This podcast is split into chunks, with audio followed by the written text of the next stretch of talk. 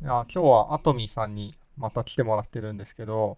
まあ、連続アトミーさんなんですけど、というのあ、そうは、なんですね。はい。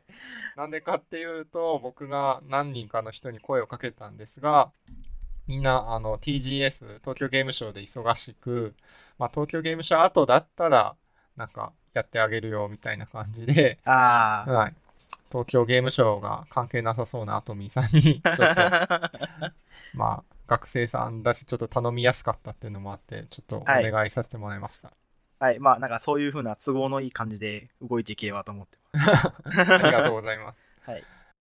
で、ね、まあゲーム業界的にはね、この間セデックっていうのがあって、まあはい僕も、あの、毎年、ほぼ毎年参加してるんですけど、前職の時はね、プログラマーだったんで、なんか、プログラム関係のセッションを受けてたんですけど、まあ会社辞めて今は個人でゲーム作ってるんで結構ゲームデザイン関係の話とか、まあビジネス関係の話とかよく聞くんですけど、で、今回個人的にちょっとこれが良かったなみたいな話をまずちょっとしたいんですけど、はい。教えてください。はい、自分の中ではそのモバイルゲームのテキスト作成術、シナリオ外のテキストで見せるにはっていうセッションがまず良かったんですけど、あの、サイゲームズの人がそうですね講演してたやつですね。そうです、そうです。そもそもシナリオ外のテキストって言われたときに、なんかテキストってシナリオ以外なんかあんのって、ああ、なるほど。うん、まあ素人なんでね、そう思っちゃったんですけどね。まあ、再現で言ったらやっぱカードゲームとか結構あるんで、そういうカードのフレーバーテキストって言うんですよね。知ってました？フレーバーテキストって。そうですね。僕、カードゲームたまにやるので、ちょっと、フレーバーテキストは知ってました。はい。あ、そうなんですね。いや、そういうのの書き方で、ちょっと個人的にすごい面白かったのが、そのカードのレア度に応じて、その文鳥を変える必要性があるっていう話なんですけど、はい。これ、アトミさんもセッション見たんでしたっけ？そうですね。はい。えっと、僕は、あの、会場には行ってないんですけど、タイムシフトでいくつか見見ました。はい。で、その、そのセッションも見てます。はい。いや、どうでした？いや、僕的には衝撃的だったんですけど、レア度によって変えるんだっていう。そうですね。僕もなんか、その、実際カードゲームやってて、これ誰が考えてるんだろうなっていうのを、もともとちょっと疑問に思ってて、で、こう、昔自分でこうふざけてカードゲームを作った時も、なんか適当にペイって書いてたんですけど、うん。やっぱそこもちゃんと考えられているとか、ある程度のその、システムというかプロセスがあるんだなっていうのは結構衝撃的はいはい、はい。でしたね。確かに。あーで、ちょっと聞いてる人で、その文鳥を変えるっていうのが、こう、具体的にどういうことなのかっていうのがわからない人が多いと思うんで、ちょっと説明すると、その、例えば、そのセッションで例に出されてたのは、スケルトンの例だったんですけど、そのスケルトンのカードがあって、まあ、ノーマルのスケルトンの時には、こう、一人称で話すとなんかちょっと強そうな感じになっちゃうし、まあ、えっと、三人称だとなんか説明的すぎてなんか弱すぎる感じになっちゃうんで、じゃあ二人称であのやろうとか、で、ちょっとレア度が上がると、えっと、レア度が上がってもまあスケルトン喋らなそうだし、やっぱり一人称使うのは変だし、えっと、ただ二人称でやるよりもちょっと三人称でやった方がなんかちょっと強そうな感じに、なんか客観的な感じになっていいんじゃないかみたいになって、最後、そのレジェンド級のスケルトンになると、なんかちょっと喋りそうな感じになるから、もう一人称使ってもいいし、まあ、えっ、と、その再現のそのカードでは、まあ一人称ではなくて三人称を使ってて、ただ、その神話的な感じで、ちょっと、えっ、と、フレーバーテキストを書くみたいな感じにこう分けているっていう、なんか、そのレア度に応じて一人称、二人称、三人称とかも変えたりするのもちょっと面白いなって思いましたね。うーんんなんか、実際、その、例えば遊戯王とかを見て、うんのフレーバーテキストを見てたときに、はい。その、一人称で喋ってるカードと三人称で説明されてるカードがあって、その昔から確かにその、なんでお前は喋ってんねんみたいな、心の中で決めてたんですけど、その確かにそういうので使い分けてるんだなって思いました。ああ、なるほど、なるほど。まあ、やっぱ、喋ってるやつは強い、強そうな感じみたいな。うんうんとか、こう、こう、生き生きとしてるか、生より生物っぽいキャラクターというか、とか、こう、人間に近い知能を持ってると一人称っていううのを、ん、あそう確かに後々思えばそう分けられてるなと思いました。はいはい。まあそう、多分書いてる人も、なんかあんまり意識してせずに多分それを書いてて、で、今回の発表者の方はそれをこう言語化して体系化されていたのかなっていう気がうんなんとなくしますね。で、ただですね、ちょっとこれ、えっ、と、このモバイルゲームのテキスト作成術のセッションが、その、ど、どっかのサイト、えっ、と、ゲームビズかなんかの、その、記事になってて、で、そのき、それの記事かなんかにが、はてなブックマーク、はてブの方のコメントでけ、コメント欄で結構荒れてて、へえ。そうなんですよ。なんか、なんか、最近のゲー、そのテキストあんま良くないみたいな感じなうんなんか、 Fate のテキストの方がめちゃいいみたいな感じの論論調だったんですけどね。ちょっと、え僕はあんま Fate やったことないんで、わかんないんですけど、あとみーさんってやったことあります？僕はなんかそのチュートリアル程度にやった程度なので、あんまりなんか適当なことを言うと怒られそうで、あれなんですけど、ただフェイトの方が、なんかそのストーリー軸に乗っけてる印象はあって、あその再現のこの今回のセッションの説明もそうだったと思うんですけど、先にカードのテキストが、テキストじゃないや、えーカードのイラストがあって、うん。そっから考えましょうっていう風な話だったので、確かにその、イラストからテキストをこう作る、1対1で作るのには、すごい、うんその、そのイラストだけの情報量でそんなにはいはいはいうまく作るんだと思ったんですけど、はい逆に言うと、その、ただのカードゲームとかだと、その、一個一個のカードとカードの関連性とかストーリーみたいなのが厚く作られているわけではないので、はい。なんかその分ちょっと、つながりとかが薄く感じるのかなっていうふうには。ああ。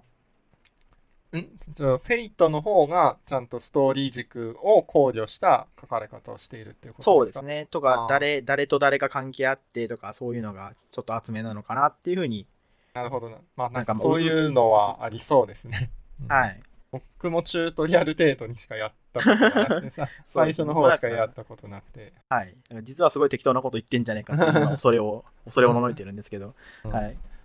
まあけど、ストーリーがめちゃくちゃいいってね、いうふうなう話。ん。じゃあ、あと、そうですね。あと次に、えっ、と、個人的にこれ聞いて面白かったなっていうセッションが、はい。えっ、と、アナログゲームの制作に見るゲームの面白さとはっていうので、その、アナログゲーム作っている、まあ、ボードゲームとかカードゲームを作っている方が3人登壇されて、まあ、それぞれ、まあ、どういうことを気にして、その、カードゲーム、ボードゲームを作っているかっていう話をしてくださったんですけど、はい。まあ、なんていうか、まあ、そこで語られるようなことを、まあ、割と、僕はその、このポッドキャストで話したかったっていうのがあるんで、まあそういう意味ですごい楽しめましたね。その面白さとは何かみたいな、こう、面白さの要素を分析、こういう面白さ、カードゲーム、ボードゲームにはこういう面白さがあるみたいな話があって、で、まあ、まあ話を聞いてるとやっぱりアナログゲームって作る期間がすごい短くて、まあ2、3ヶ月とかで、しかも予算も、まあ30万あれば作れるみたいな感じだったんで、まあこれを聞いて僕はもうアナログゲーム作りたいなって思いました。はいあれ、もしかしてアナログゲームの転向される。うーん、いや、そうですね。とりあえず、うん。とりあえず1個作ってみようっていう感じですけど、1個作ってみたらめっちゃハマって、もうアナログゲームの制作から抜け出せなくなる可能性は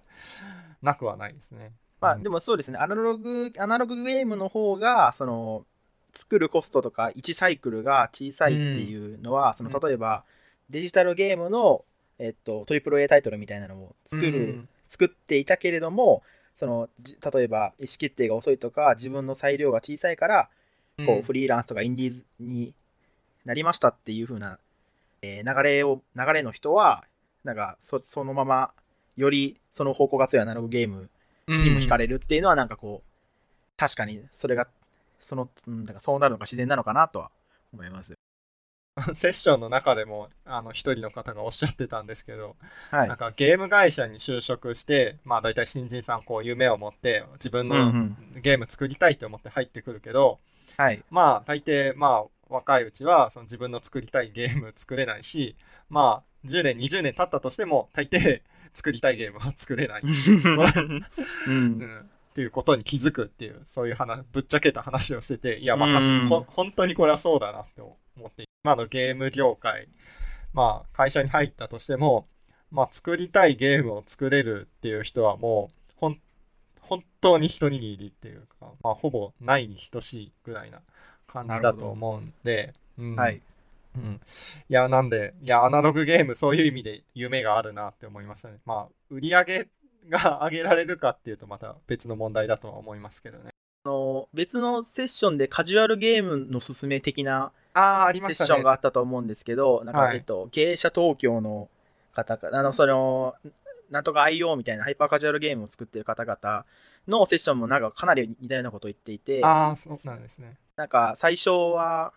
でなんか大手の会社に入ったけど、うん。やっぱなんか最初にそのユーザーからフィードバックをもらうまでが長くてしんどいので、より短いサイクルでやるようになってみたいな、なんかそういう似たような話をしていて、わかります。うん、い。やっぱりなんかみんな思ってることは一緒なんだな、というところがありますね。はい。あーそのセッション、ちょっと僕、他のセッションと被ってて聞けなかったんで、まあ、後から見るリストに入ってたんですけど、うん。けど、その芸者東京さん、他の場所で結構そのセッション聞いてて、その、まあ、セデックじゃないところで芸者東京さんの話は2回ぐらい聞いたことがあって、うんいや、本当に、えっと、なんか1年間で100本ぐらい作ってるみたいな話だったんで、そうですね。なんか、その、僕この前、その DNA さんのインターンに、プランナー職のインターンに行ったんですけど、そこでちょうどその芸者東京でアルバイトしてるっていう方がい。て、はい。なんかめちゃくちゃ作ってる的な話はやっぱり聞きましたね。でしかもその作ってる人たちが案外その、アルバイトとか学生の人が結構当てて当ててるのを作ってたりするみたいな。話もしてましたね。これ言っていいのかな？多分、なんか今言ってからも思い出しましたけど、まあ、た大丈夫だと思うんですけど、はい。うんいや、それすごいゆ夢があるっていうか、いや、ちょっと僕も真似してやろうかな。ちょっと、アトミーさんになんか作ってもらったりとか。いやそんな面白いの作れるか いやハイパーカジュアルは、まあ、まあそういう意味で夢はあるんですけど、ただ、まあ難しい面もあって、やっぱりハイパーカジュアルを売るには、し資金力がね、必要だったりとかね、うんする部分が結構あったりとか、あと、えっと、分析するのがすごい重要なんで、ハイパーカジュアルは、なんか何日目にこの部分で、その継続率が落ちてるなとか、はい。なんか、うんこういう施策をやったらすごい継続率が上がったなとか、なんか、結構そういうノウハウというか、なんか意外と簡単そうに 見えて、簡単ではないというか、うん、ちゃまあんと。そこを、なんか、ブードゥー的な、そのパブリッシャーの方にうん、任せてゲームだけ作りたいみたいなのが多分、うん、こう、エンジニアの人は、いがこうなんて、こう個人でやってるエンジニアだとそう思い、そうしたいんでしょうけど、そうね。そうするとまた自分の裁量がとなかとかなって、結局大規模化すると、うんっていう、その典型的な問題がずっとまとわりつくんだなとは思いますよね。うん、また、やっぱりブードゥーさんとかも結構な割合取っていくっていう話があるのああ、で、そうなんですね。はい。なんで、まあ、まあ、それでもね、けど、パブリッシュするの分楽、まあ、ゲーム作りに集中できるっていうのは、まあ、魅力的かもしれないですけど。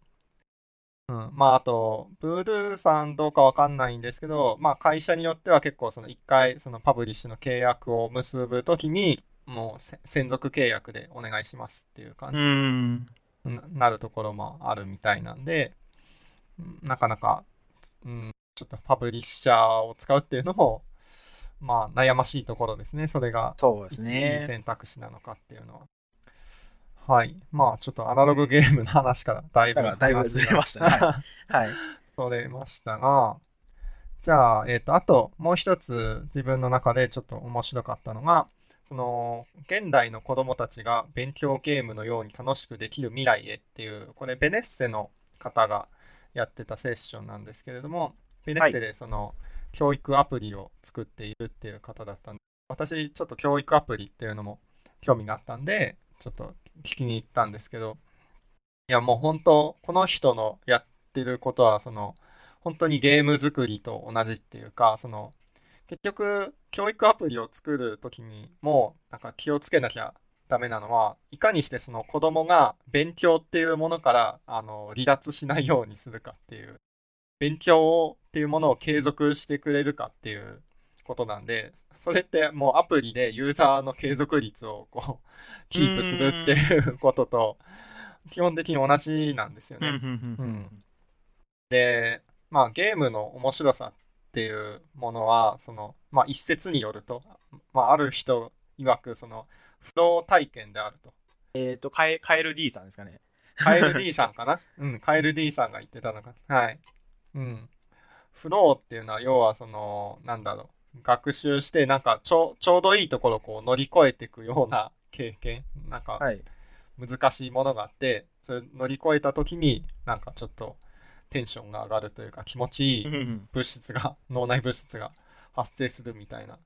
感じだと思うんですけど、まあ、はい。勉強においてもやっぱりそれって、まあ、まあ学習なんでね全く同じでやっぱりねうん掛け算とかなんか何か問題が算数の問題が解けたって言ったら、ま、昔解けなかったものが解けるようになったっていうのはやっぱり快感になってうんうんうん。で、またさらにちょっと難しい難易度の問題が出て、それを解けるようになったらまた脳内の快感物質が出てっていう、まあそういうサイクルがうまく回っていった人が多分、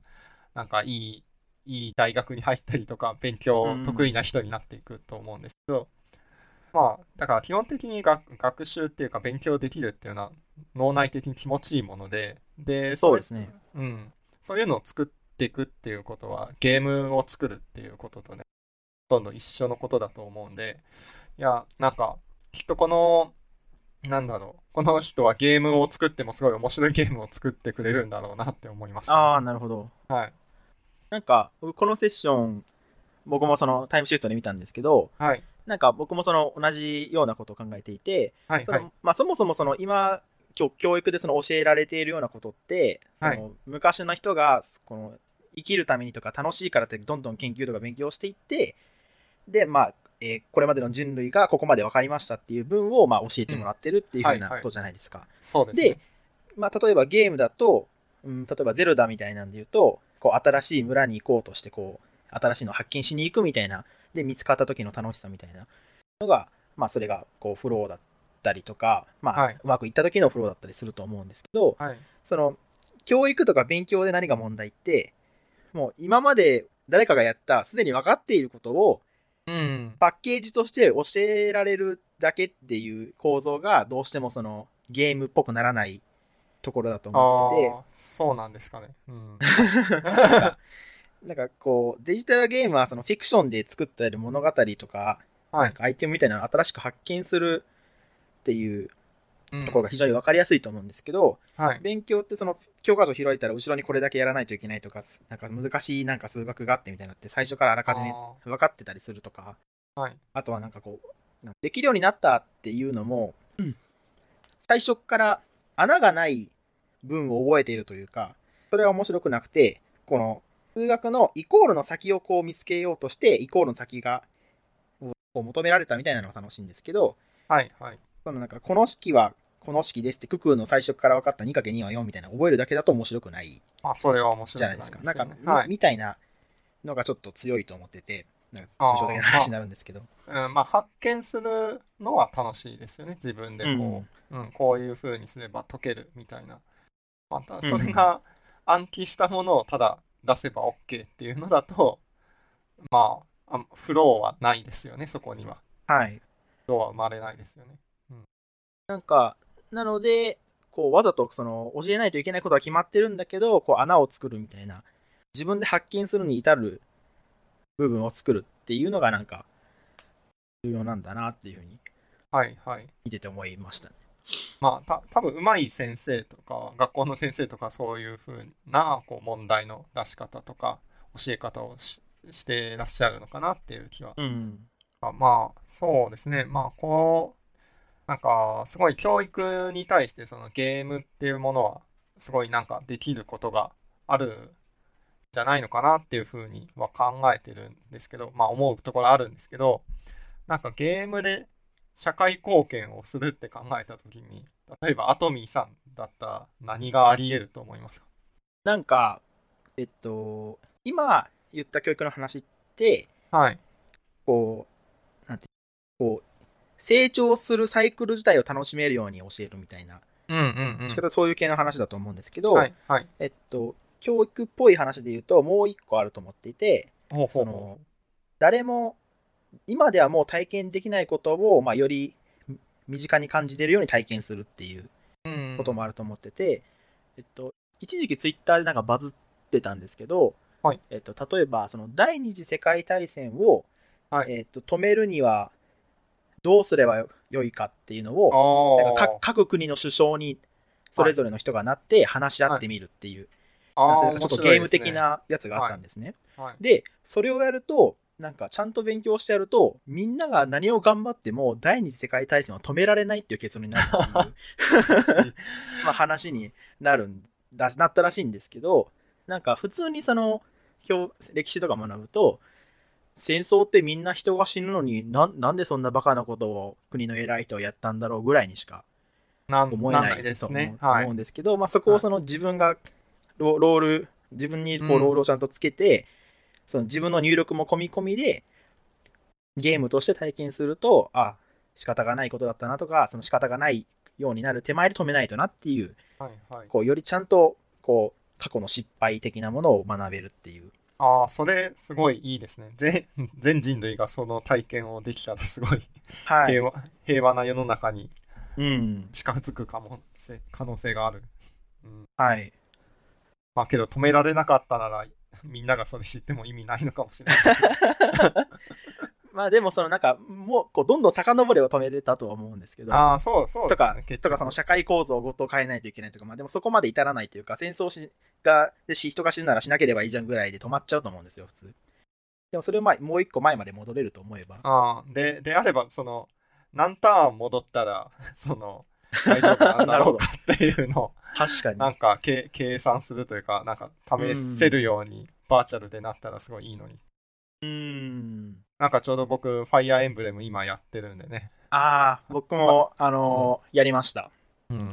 ファイアーエンブレム、あの、こん今回だが初なんですか？なんか時を戻せるみたいなね、システムあはいありますよね。ありますね。僕、ファイアーエンブレムそんなにやってないんで、今回が、まあ、ほぼ初めてぐらいな感じなんであれですけど、あれって、あのシステムって今回初なんですか？いや、僕も初めてなんであれなんですけど。ダメだ。いや、ダメですね。まあ、でもなんかちょ、っとそうの、んファイアーエンブレムの話で、うん。ついなんかついでに関連しているので言いたいのは、はい。あ、すみません、ちょっとネタバレになるかもしれないですけど、どどこまでやってますかね？えっと、まあ、えっとね、多分、あと、真ん中ぐらいだと、すごい大きな変化が起きたところああ、なるほど。までなんですよ。だから、まあ、あと、このポッドキャストを聞いてる人で、これからプレイしようって思ってる人がいるかもしれないので、まあ、ネタバレはやめておきましょうか。はい。うんままた、はい。やめておきましょう。はい。ポッドキャスト終わった後に話しましょう。はい。まあちょっとね、話もずれてしまいましたけど、そういう、なんか時を戻して、その歴史歴史を、なんだろう、戻して、ここまで戻れば戦争を止められるみたいなのを、なんか体験できたら、ちょっと、そういうゲームがあったらちょっと面白いなって思いましたね。勉強にもなるし。あ僕、その、ゲーム、そう、あな、こん先ほどの、その、アナログはいゲームのセッションの方も、なんか、なんでゲームを作ってるのかっていうのが世界平和のためって言ってたんですけど、、おっしゃってましたね。はい。いや僕も世界平和をね、目指してるんですよ、一応。うん、な なんで、その、まあゲームで社会貢献できたらいいなっていうことはすごい思ってるんですけど、なんかこの間友達にそんな社会貢献できたらいいとか考えてんだよねっていう話をしたら、あ、高齢者ゲームとかどうですかみたいな話を言ってて、まあはい。確かに高齢者の方でね、時間を持て余してる方とかに、ちょっとうん脳,、脳トレみたいな感じで、あの、遊んでもらえたらいいなと思いますし、まあ、あと、ポケモン GO がすごい、あの、高齢者の方々にすごいいいアイテムになってて、そうですね。な、どれだけの人に、どれだけランニングが嫌いな人に、ランニングというか、運動が嫌いな人に歩かせたのかと思いますよね。あの そうですよね。本当 本当めっちゃ高齢者の人が外に歩いて、みんなでレイドバトルとかしてて、すごいですよね、本当に。すごい面白いんですよ。まあ、ちょっと前、僕、そのポケモン GO をハマってやってたんですけど、そのはいレイドバトルってあって、箇所のところにみんなで同じ時間に集まって、すごい強い敵を倒すんですけど、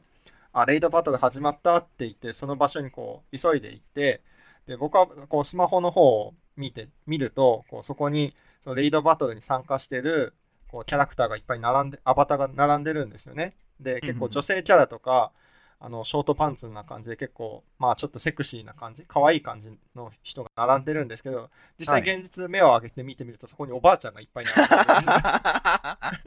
すね 面白いですね。そのギャップが面白いな。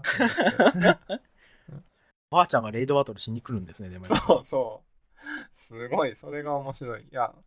いや、ああいうのはすごいな、いいなと思うんですけど、で、自分も、その、そういう高齢者の方に遊んでもらうゲームを作りたいって思うんですけど、なかなかそれって難しいなっていうことをちょっと思っていて、そうですね。うんなん、なんでかっていうと、あの、おばあちゃんとかは多分広告とかを見ないっていうか、他、なんだろう。割とそのカジュアルなゲームとか、ハイパーカジュアルなゲームって、その広告で、広告を打ってユーザーを獲得するんですけど、そうですね。そもそもおじいちゃんおばあちゃんたちは、その広告を見るか、そのアプリの広告を見る環境にいないので、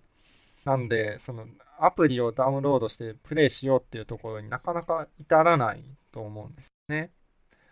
あそれで言うと、その、一個戻りますけど、その、教育のセッションのところで、はい親御さんも巻き込むっていう話があったじゃないですか。ああ、ありましたね、ありましたね。それでその、まあ、親がその何も分かってなかったりすると、まあ、それもそれどうしようもないので、まあ、こう親とこのこうコミュニケーションとかも作るようにゲームを設計するみたいな、はいはいはい。そういう話があったと思うんですけど、まあ、そういう形で、その直接高齢者の方にダウンロードしてもらうんじゃなくて、こう、孫にダウンロードさせた後におばあちゃんとやりたいっていうゲームを作るっていう、なるほど。こう流れもあるのかもしれないですね。ありそうですね。ポケ、ポケモン GO は割とそれに近い形になってるのかもしれないですね。特にね、あの、ポケモン交換したりだとか、かそういうので、ま、孫にとってメリットになるんで、おばあちゃんにやってもらうことが。うん。なんで、なそういう仕組みを作るしかないかもしれないですね。そうですね、直接は厳しいかもしれないですね。あそう。あの、アプリの広告見ないから、じゃあ、テレビ CM とか打つのはどうだろうって思ったりもしたんですけど、例えば、えっ、と、今だったら、昼帯とかかな？おじいちゃん、おばあちゃん、昼とか見る番組。そういう時にて、そういう時間帯にこう、テレビ CM 打ったとして、けど、テレビ CM から、その、実際のアプリのダウンロードって、やっぱり距離がね、ちょっと遠いんで、そうですね。が、えー一度ですね、その、えっ、と、これも言っていいのかな？ちょっとあれなんですけど、はい。まあ、まあ、具体的な数字は出せないんですけど、その、はいしえっ、と、私、その、し集英社さんと一緒に仕事をして、はいその、お大喜利のゲーム出してるんですけれども、はいはいはいはい。そこでこの間、その、えっ、と、ジャンプ本誌の方に、大喜利ゲームのね、その広告が載ったんですけれども、なるほど。はい。そっからの流入っていうのが結構少なめだったんですよね。だからジャ、ジャンプ本誌ってね、200万ぐらいですか ?200 そう万弱ぐらいかな。はい。出てるんですけど、まあ、それだけの多くの人がまあ見ているにもかかわらず、そこからダウンロードっていうところまで。まあ、その、まずそこのページを見るかどうかっていうところもあるんですけれど、うん。まあ、そこで見たとしても、そこからダウンロードっていう数値があんまり増えていないっていう。まあ、それよりも、あの、ジャンププラスさんとかの方で、なんかバナーとか、そういうのでやった方が効果が出るっていうのがあって、やっぱりアナログ媒体からデジタル媒体とか、まあその、まあテレビからスマホとかもそうですけど、やっぱり違う媒体からの広告っていうのは、やっぱり相性が良くないんだなっていうのが。手軽にこう、リンク踏めないのはうん。欲しいですよね。はい。他、なんか、まあ、大体、今日話したいことは、すごい話せたかなっていう感じなんですけど、なんか他にありますか？とその社会貢献の話でいくと、はい、はい、あのそれまたセレックの別セッションで、はい。えっと、できら、え、ゲーム開発で社会貢献をっていうセッションがありまして、ああ、ありましたね、ありましたね。はい。はい。で、そう、それで、いや、言ってた話は、その、その、そのセッションをしていた後藤さんがどういうゲームを作りたかったかっていうと、うん。生活習慣病予防を。目的としたゲームを作りたいと。なるほど。で、そういうゲームは作れたんだが、誰もそんなもんダウンロードしたくねえっていう壁にぶつかったっていう話をしてて。いやいや、それは絶対そうだと思います。うんまあ確かにそうだよなっていうふうに思って。だから例えば、その、ポケモン GO はうんみんなを健康にするけど、歩きましょうみたいなゲームを作っても、うんまあ意味がない。本当そう。いや、本当にそれすごいよくある、あるあるっていうか、結構僕も、その、こうこういうアプリ作ってほしいんだけどって話を相談を受けるんですけど、その、そのアプリは多分作れるけど、作っても誰もダウンロードしないよって っていう話が多くて、うん、そこなんですよね。ま、まずダウンロードして遊んでもらえるっていうか、プレイしてもらえることありきで考えないと、うん。どこかに魅力的ななんかフィクションというか、が含まれていて、で、それを見ようとしたりとか、達成しようとすると勝手にうん。運動するとか学べるみたいな話の方が、多分結果的にはいいんだろうなっていうか、目ほんそれって、そのゲームを今からデザインしましょうっていう話にななるときに、うん、えっと、自分は世界生活習慣病を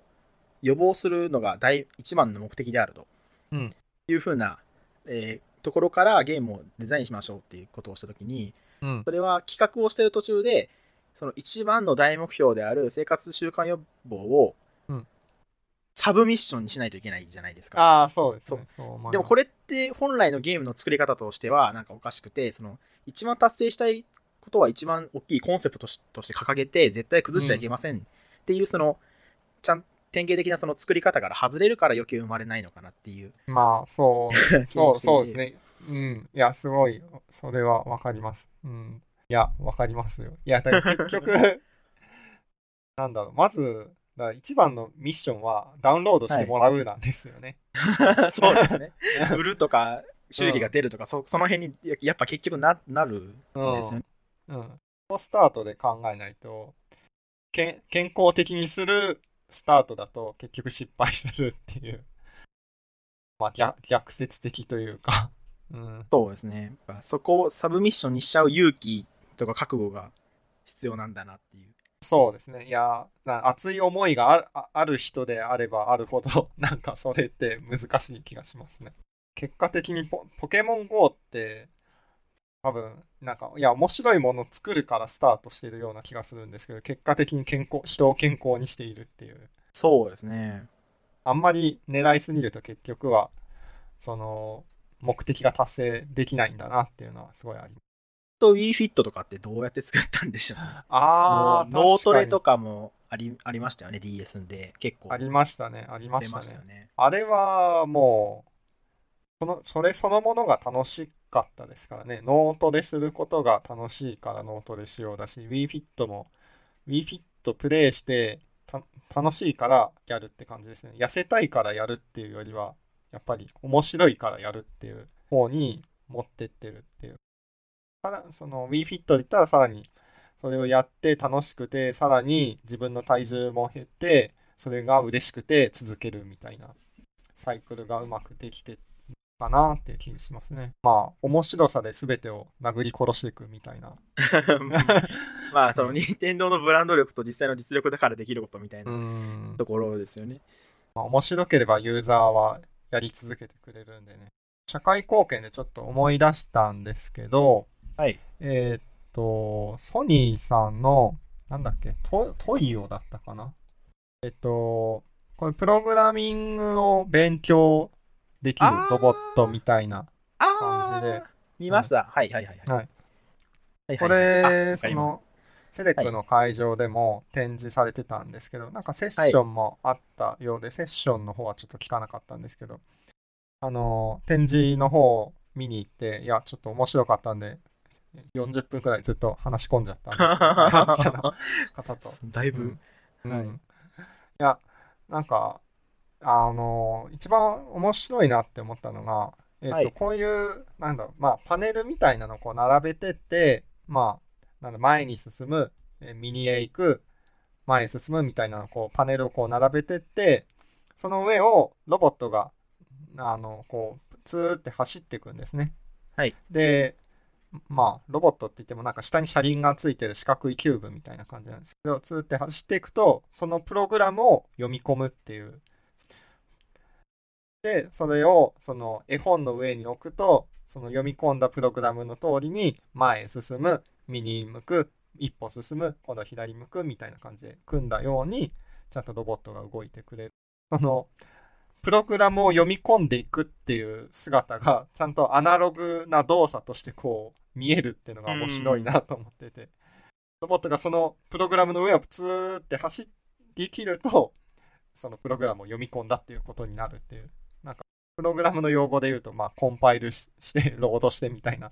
感じの部分が、アナログ感になってるのがすごい面白かったですね。なんか僕が最近プログラミングしてて、うん。一番なんかイラってするタイミングって、その、こその、じ、自分のコードが間違ってるんだったらいいんですけど、はい。案外もうどんどん大規模化してるから、えっとはいコンパイラが間違ってるとか、はいその言語自体が若干不便みたいなことが、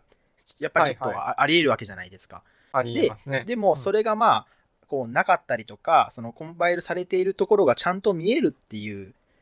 ことが、こう、本当にちゃんと、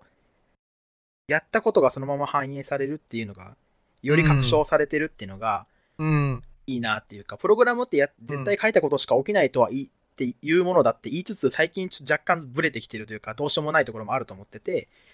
そそれがちゃんと確保されるというか、だから目に目に見えて分かりやすいっていうのそが、う。そうですね。すごいいいなって思いましたね。うん。まあ、そのプログラム、その言語自体とか、コンパイラ自体のエラーとかもあるけど、単純に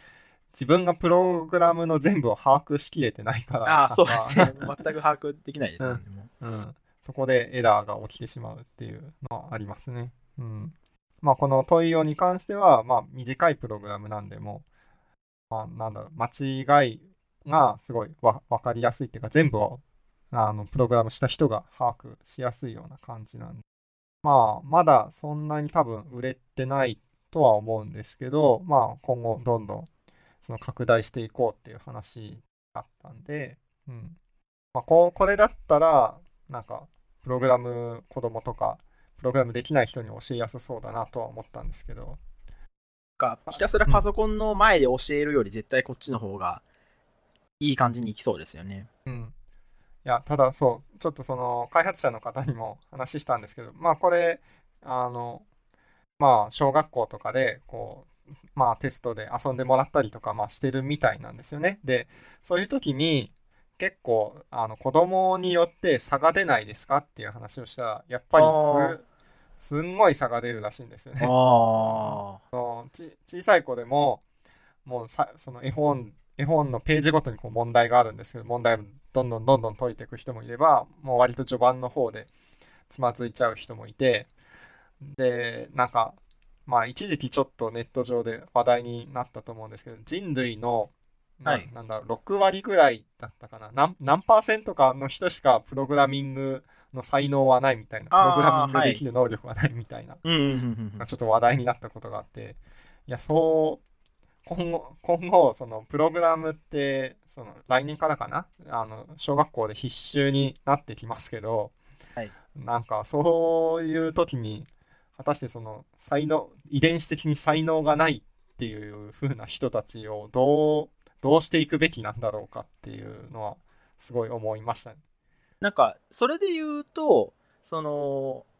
アートとか絵を描くよりも、よっぽど数学の方が遺伝子に依存してるっていう話が。あって、で、ん。それはなんか、まあ、他の、あの、いわゆる5教科とかでも同じらしくて、なので、その、まあ、プログラミングが問題になるのであれば、もうそもそもこれまでやってきた教科も問題な気もするので、そうですねああんまり気にしなくていいんじゃないかって、なるほど僕まあは思いました。まあはい、今まであった問題と同じっていうことですね。うん。まあ、絵が苦手な人もいれば、体育が苦手な人もいるし、プロそうですね。グラミングが苦手な人もいるっていう。でもなんか、プログラ、ゲームってそのコントローラーでやるから、その、例えば身体的に障害があってもやりやすいよねみたいな話があると思うんですけど、はい。そのプログラミングが進んでよ、もっとプログラムでいろんなものが作れるようになって、そのデジタル空間でいろいろできるようになったら、結果的にそれは、その、障害とか遺伝とかを乗り越える形になると思うので、まあそのプログラムを学ぶっていうところでは差がつくかもしれないですけど、まあそれで才能が、まあ才能がある人がよりこうすごいものを作ったら、結果的にはより良い方向に行くんじゃないかなと思う。うん。今日はそんなところですかね。何か他にありますか？と、じゃあ1点だけはい。言う、えっ、と、喋りたいことがあって、はい。そのアナログゲームの面白さのセセッションのとこで、はい。僕が一番面白かったのが、はいブルーのカターラの三角錐ああ、っていうはいはい。話があって、えっと、その三角錐、ゲームを構成するのには、えっと、三角錐のうちの下の底辺、底辺というか底面となっている三三角形が、頂点がテーマとうんシステムと、あとコンポーネントっていうのがあって、はいはい。で、それでそれをバランスよくこう、えー組み立てると一番上の頂点である感情が高く積まれるから楽しいみたいな風に考えてますみたいな話がはいはい。で、確かにその、それが面白いなと思ったのが、そのゲームって結構、テーマとルールというか、とかフィクションとゲームメカニクスみたいな、それで二分されてるパターンが。非常に多いと思うんですけど、なんかはいそこにコンポーネントっていうのをこう突っ込んできたことによって、こう、企画のまたやり方が変わるなっていうふうにはいはい。思いましたっていう話で、まあ、例えばその、桜井さん的なリスクリターンがどうこうみたいなところから始める人はいっぱいいるし、はい。なんかこうこういうかっこいい勇者がいてみたいなところから始める人も多いんだけど、えー今 VR でこれができるようになったらとか、なったからとか、ユニ Unity だからこの物理演算がしやすいからみたいな、はいはい。最終的に構成する要素から逆算して、えっと、作る。っていう考え方も、そのよりゲームが大規模化してきたからこそ、もうその最初から使えるそのライブラリみたいなものとかが増えてきてるから、そっちも強く、なんかこう、あ増えてくるんじゃないかなっていうふうに思ったし、実際なんかそういう記事が最近あったんですよね。なんか、あ、ああ、そうなんです、ねえっと、アセットを、なんか、な何万個の、ん？なんだかな？なんかすごい数のアセットをひたすら組み合わせまくって、1枚も絵描いてないけど、あの、5万本売りましたみたいなああ、すごい。へ話、ーそういう記事が出てて、はで、そういうのが増えてくるんだろうなっていうふうになんか、ああ、なるほど。こう、なんか、プログラ、私プログラマーなんで、プログラマー的には、このアルゴリズムつく使ってみたいとか、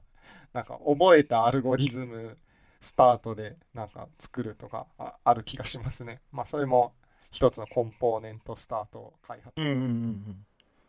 もう、僕もその一応エンジニア側なんで、そういう感じで発想することが。多分、多分推測ですけど、はいピクミンって割とそういうスタートだったんじゃないのかなっていう気がするんですよね。はい。というのも。というのも、いや、あの頃ってちょうどそういうむ群れのシミュレーションみたいなのが、まあ、プログラミングで、っていうか、プログラマーって結構そういうシミ、その群れをシミュレートするみたいなのが好きだから、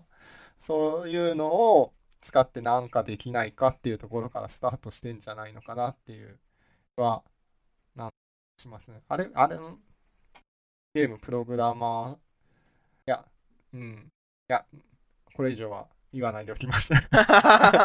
すごく気になる感じの。いや、なんか、言っていいのかどうか、ちょっと、はいまあ多分大丈夫なんですけど、念のため言わないでおきます。はい。はいじゃあこれはご想像に任せて。お任せするということで。はい。はい。はい。じゃあ、そんなとこですかね。他何かありますか？はい。でも48分経ってますね。はい。じゃあ大丈夫です。ははい。はい。じゃあ、また何かあれば、また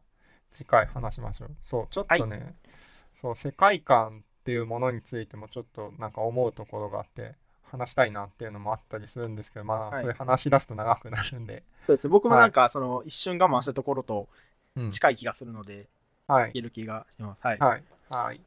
じゃあ、またよろしくお願いします。ありがとうございまし。た。ありがとうございました。